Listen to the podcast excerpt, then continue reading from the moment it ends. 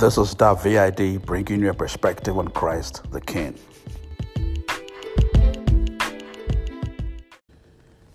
Let's pray. Father, we thank and we bless you. We give you praise for this beautiful day that you've given us. We thank you for the gift of life and strength, your favor, your grace, your faithfulness.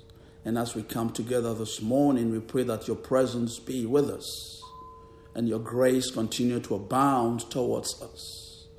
Build us up, open our understanding, give us clarity, and let your presence show us direction. We bless you and we give you praise. In Jesus' name, Amen. Last week, we talked about the principle of choice and trajectory and we understood that every choice that you make sets a direction.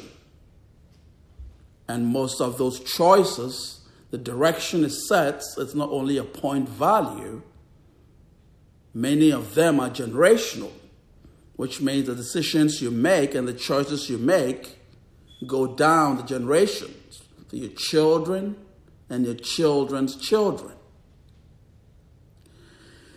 Today, I want to talk about another good principle, and that's the principle of the sacred space.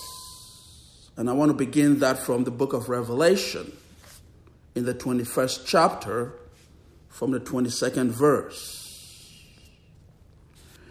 But I saw no temple in it, for the Lord God Almighty and the Lamb are its temple. The city had no need of the sun or of the moon to shine in it, for the glory of God illuminated it.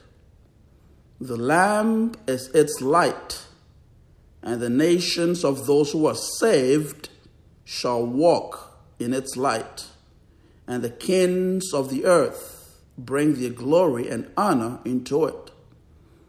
Its gates shall not be shut at all by day, there shall be no night there and they shall bring the glory and the honor of the nations into it. But they shall by no means enter it. Anything that defiles or causes an abomination or a lie, but only those who are written in the Lamb's book of life.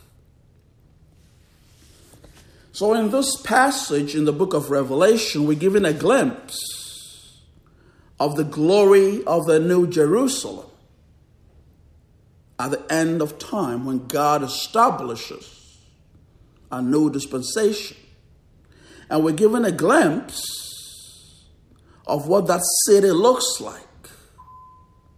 And we're told that in that city there will be no temple because God Himself will be there. God Almighty will be the temple. So there'll be no need to go into a building or a temple to worship God. God Himself will be there. So you go into the presence of God, into the heart of God to worship Him.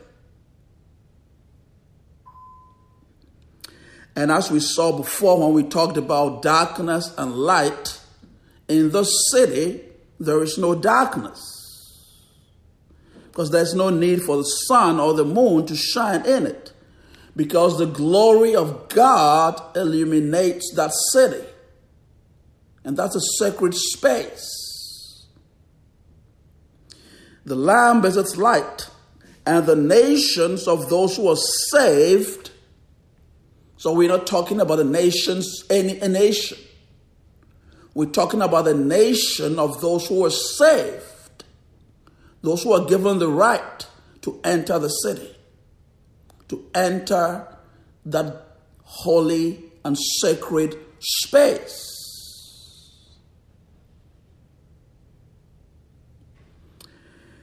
They shall walk in its light, and the kings of the earth will bring their glory into it. So bring the glory into God's presence.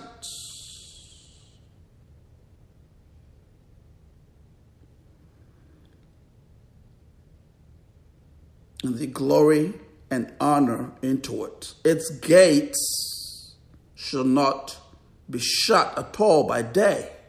So this is an open gate, open wide, but not everyone enters it. The Bible says that the nations of those who are saved shall bring their glory into it. The gates stand open. They shall bring the glory and honor of the nations into it. But there shall by no means enter it anything that defiles or causes an abomination or a lie, but only those who are written in the Lamb's book of life. So, this sacred space, we are told, is entered by only a select group of people, those who are saved. And the Bible calls them those whose names are found in the Lamb's book of life. So that raises a lot of concern and a lot of questions. How do we enter it? We enter it when we're saved. We enter it when our names are found in the Lamb's book of life. It's not anybody that goes in. Because that is a sacred space. And you enter it by specific direction, specific invitation, specific entry. And we'll get into that later. And so that makes us understand why in the temple, when people had turned God's house into commercial activity and Jesus was so angry and turned the tables because they were desecrating a sacred space, a space that's demarcated for prayer and worship. And they had turned it into something else.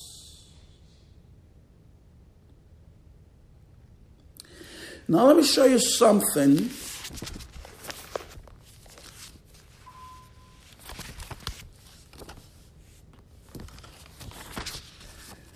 from the book of Exodus in the third chapter from the first verse. Now Moses was standing the flock of Jethro, his father-in-law, the priest of Midian. And he led the flock to the back of the desert and came to Horeb, the mountain of God. And the angel of the Lord appeared to him in a flame of fire from the midst of the bush. So he looked, and behold, the bush was burning with fire, but the bush was not consumed. Then Moses said, I will turn aside and see this great sight, but why the bush does not burn? So when the Lord saw that he turned aside to look, God called to him from the midst of the bush and said, Moses, Moses. And he said, Here I am. Then he said, Do not draw near this place. Take your sandals off your feet, for the place where you stand is holy ground. Moreover, he said, I am the God of your father, the God of Abraham, and the God of Isaac, and the God of Jacob. And Moses hid his face, for he was afraid to look upon God. So when God showed up and got Moses' attention, the first thing God drew his attention to was the sacred space around him. He said, Take off your sandals, for the place where you walk is holy ground. And to be able to come into that presence and engage with me, You've got to come according to my principle. You've got to I recognize that you're standing on holy ground in a sacred space. And so you don't behave anyhow, you don't do things the way you like. You are in my space. That's God saying. Now listen. And God gave him specific instructions. But the first thing is for him to recognize where he was. That he wasn't just standing anywhere by the roadside. He wasn't just sitting anywhere under the tree. He was right in a sacred space on holy ground. And God says, Take off your sandals because that does not fit into this dynamic that's happening here. Take off your sandals because this is holy ground. We don't want any desecration. And that's that's something to pay very particular attention to. And when we talked about, when we look at the people of Israel at Mount Sinai in the 18th chapter of Exodus, or the 19th chapter, God gave them specific instructions and said that if you obey my voice and keep my covenant, then you shall be a special treasure to me above all people. For all the earth is mine, and it shall be to me a kingdom of priests and a holy nation. So that these are the words which you shall speak to the children of Israel. So Moses came and called for the elders of the people and laid before them all these words which the Lord commanded him. Then all the people answered together and said, All that the Lord has spoken, we will do. So Moses brought back words of the people to the Lord. And the Lord said to Moses, Behold, I come to you in the thick cloud, that the people may hear when I speak with you and believe you and, and believe you forever. So Moses told his people the words of God. Then the Lord said to Moses, Go to the people and consecrate them today and tomorrow, and let them wash their clothes, and let them be ready for the third day. For on the third day the Lord will come upon the Mount Sinai in the sight of all the people. You shall set boundaries for the people around, saying, Take heed yourselves that you do not go up to the mountain or touch its base. Whoever touches the mountain shall surely be put to death. So God is saying, if you hear me, if you respond to me, if you obey my commands, then you become my treasured people. You be considered my treasured people. You'll be a chosen people a kingdom of priests, a people by covenant, a people called by my name. But then there's some other thing interesting. When God wanted to come down and speak to the people, he commanded them to consecrate themselves, make themselves ready, make themselves holy, make themselves pure as they come to meet with God because they're getting into a sacred space. And in that space, you can't just walk into that space anyhow. God says, tell the people to consecrate themselves. Today, tomorrow, and on the third day, I'll meet with them. I'll come upon the mountain and even then set a boundary. Because the presence that comes upon the mountain creates a sacred space, and you can't toy with that sacred space because that's holy ground. And Moses tells the people, and they begin to consecrate themselves. for that sacred space. And as we saw in Revelation, God says that not, nothing that defiles or nothing that causes abomination or nothing that's a lie will enter that space. So then we ask ourselves, how do we get into that space? How do we walk into that space? In Revelation, we're told that the nation of those who were saved. And we're told that those whose names are found in the Lamb's book of life, they will enter in. Because they are consecrated, they are set apart, they are made holy, they are made pure. So that God gives them welcome into the city, into his presence.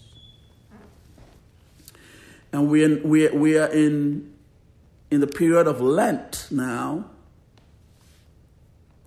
And he goes to Easter, where Christ goes to the cross. We tell the story. He dies, he resurrects, he ascends into heaven. And he came to make sure that we be consecrated, that we be made whole, that we be washed, that we be cleansed, that we be made ready to be able to enter in as a saved people into that sacred space. He did that, went on the cross, that when we come to Him and accept Him, we'll be consecrated, our names will be found in His book of life. But if we refuse to accept that, that in the sight of God, we become like an abomination. We are a lie. We are sinful people if we refuse to accept Jesus Christ. And in God's sacred space, nothing of a lie, nothing of an abomination will enter in. So, what are some of the things that cause abomination or some of the things that are a lie? It's, for example, when we desecrate, when we despise other people, that's a desecration, that's an abomination in the sight of God. When we break into people's homes, that's an abomination in the sight of God. When we hack into people's networks, people's emails, that's an abomination unto God. When we use human beings as apps, use their names, their details, their information for any purposes without their consent, that's an abomination before God, and that's a lie. And the Bible makes us understand that such behavior does not enter into his sacred space. But God calls upon us to be saved. God calls upon us to walk in his ways of righteousness. And when Jesus went on the cross, he opened the gates. The, the, the, the, curtain in the temple tore open so the presence of God could come with us, come to us. And that's even scarier in the Old Testament, God said, Don't even come close to the mountain. But we're fortunate that in our time, the presence of God is with us. And that's even more scary. Because in that presence, in that holy ground, nothing of a lie, nothing sinful, nothing that causes abomination shall stand according to the scriptures. But God expects us to be consecrated, to be saved, to be registered in His book of life so we can enter in into His sacred space. as we see in, in Revelation. And God stands and calls and waits and says, Come to me.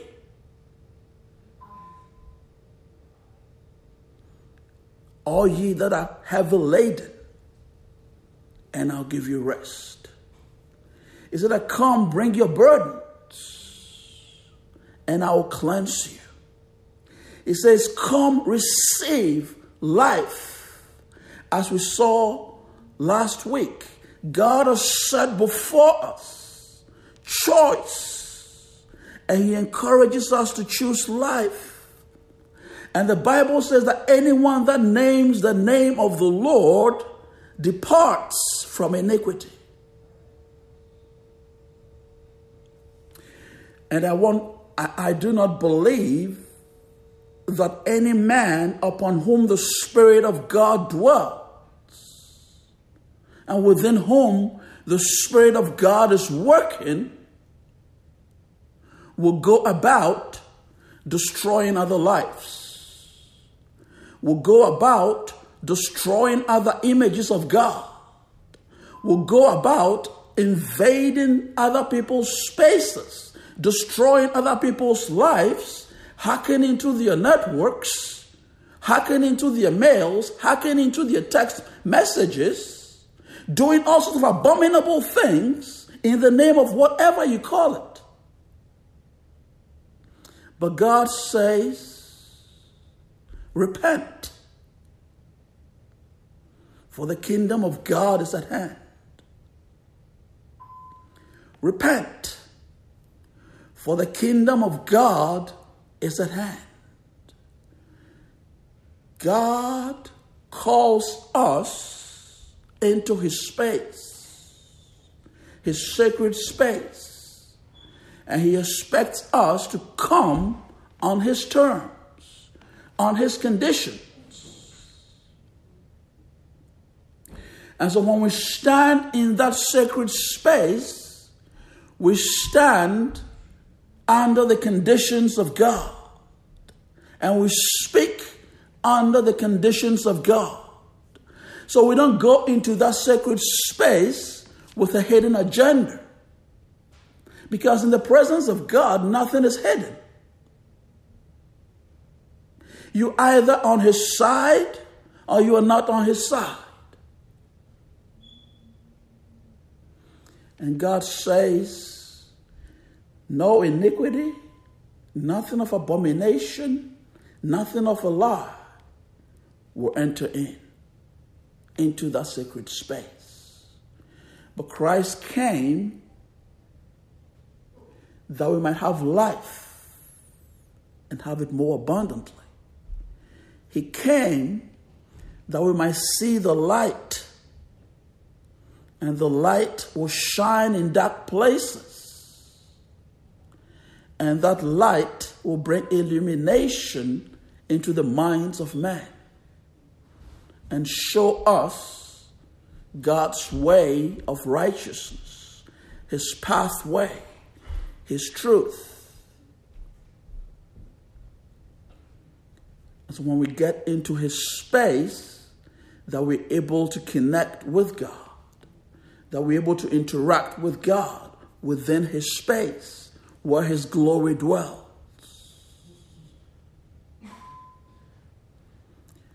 And so God calls us into his space, and he calls us to recognize that we are on holy ground. And in that holy ground, we don't do things anyhow. We don't have hidden agendas.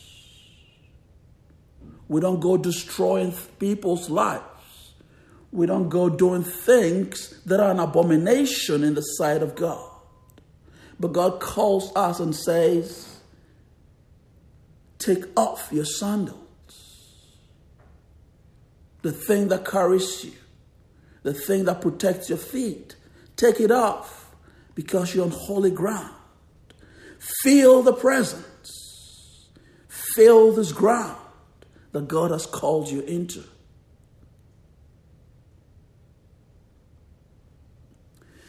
And at the end of time, he says, the nations of those who are saved will come in, and the kings of the earth will bring their glory and their honor into it.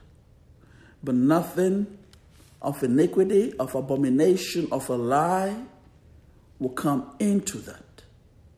So we don't want to live a life of deception because that does not enter into that sacred space. We don't want to live a life of a lie because that does not enter into that sacred space. We don't want to walk in iniquity because that does not enter into that sacred space.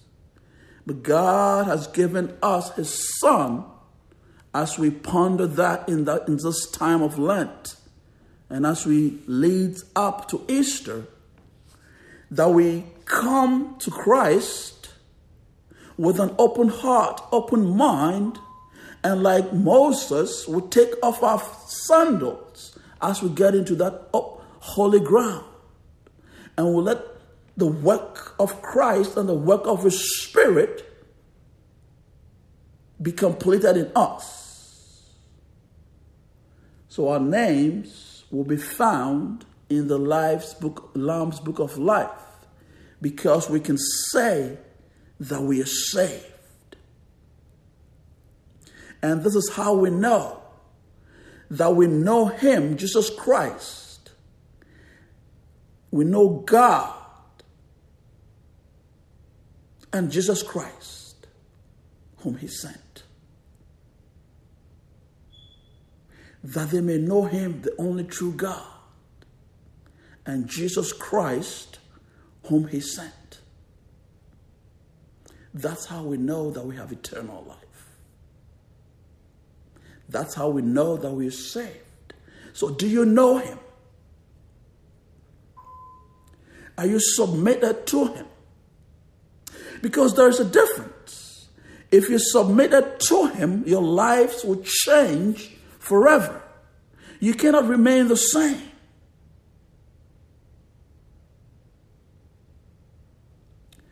And when you get into that sacred space, you get into that space with reverence. Sometimes I see this picture that you can't just walk into the White House and go and play soccer on the lawn. Because that's a that's, that, that's a presidential space. You don't just do anything in that space.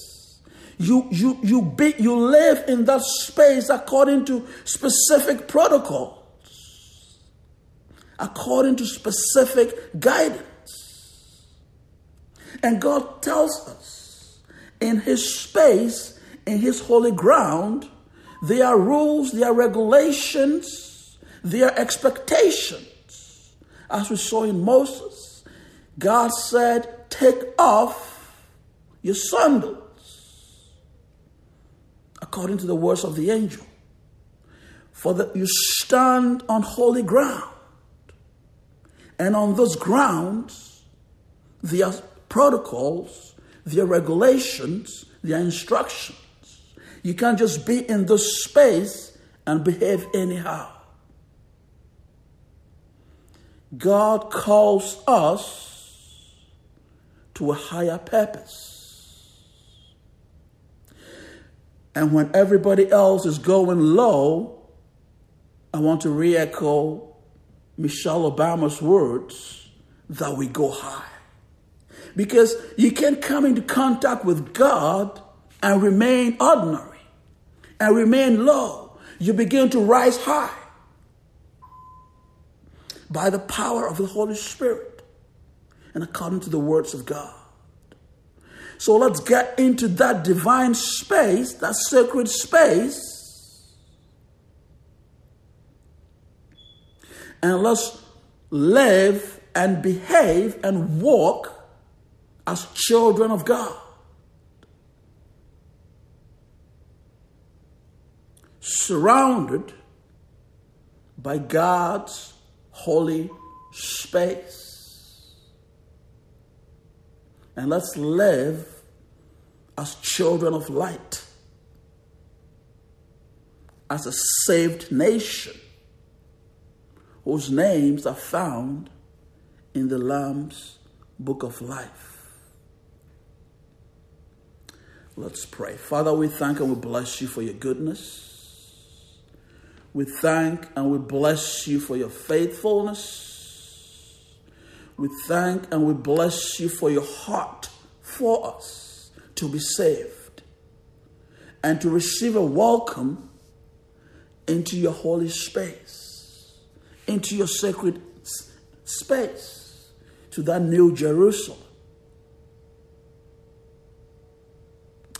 As we live our lives, we pray that you open our eyes, you open our understanding you cause us to see the grounds upon which we walk and the space within which we live and the provisions that you have given us. Because grace and truth came through Jesus Christ. And we want to be immersed in that, in His grace and in His truth the truth that brings us to the place you desire us to be.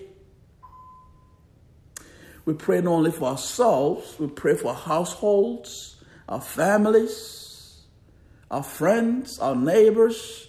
We pray for our neighborhoods. We pray for our cities, our states, our nations, and the rest of our world. The Lord, those words of truth and this understanding of your holy ground and space will bring us to a place where we treat people with sanity, with respect, with honor, with dignity. And let your name be glorified, O oh God. In the name of Jesus Christ, we've prayed. Amen. And may the grace of our Lord Jesus Christ the love of God and the fellowship of the Holy Spirit be with us now and forevermore as we focus on this period of Lent leading up to Easter and the story of Christ and the cross and his death and his resurrection. Be glorified, O God, in our lives. We pray. Amen. This is that VID bringing you a perspective on Christ the King.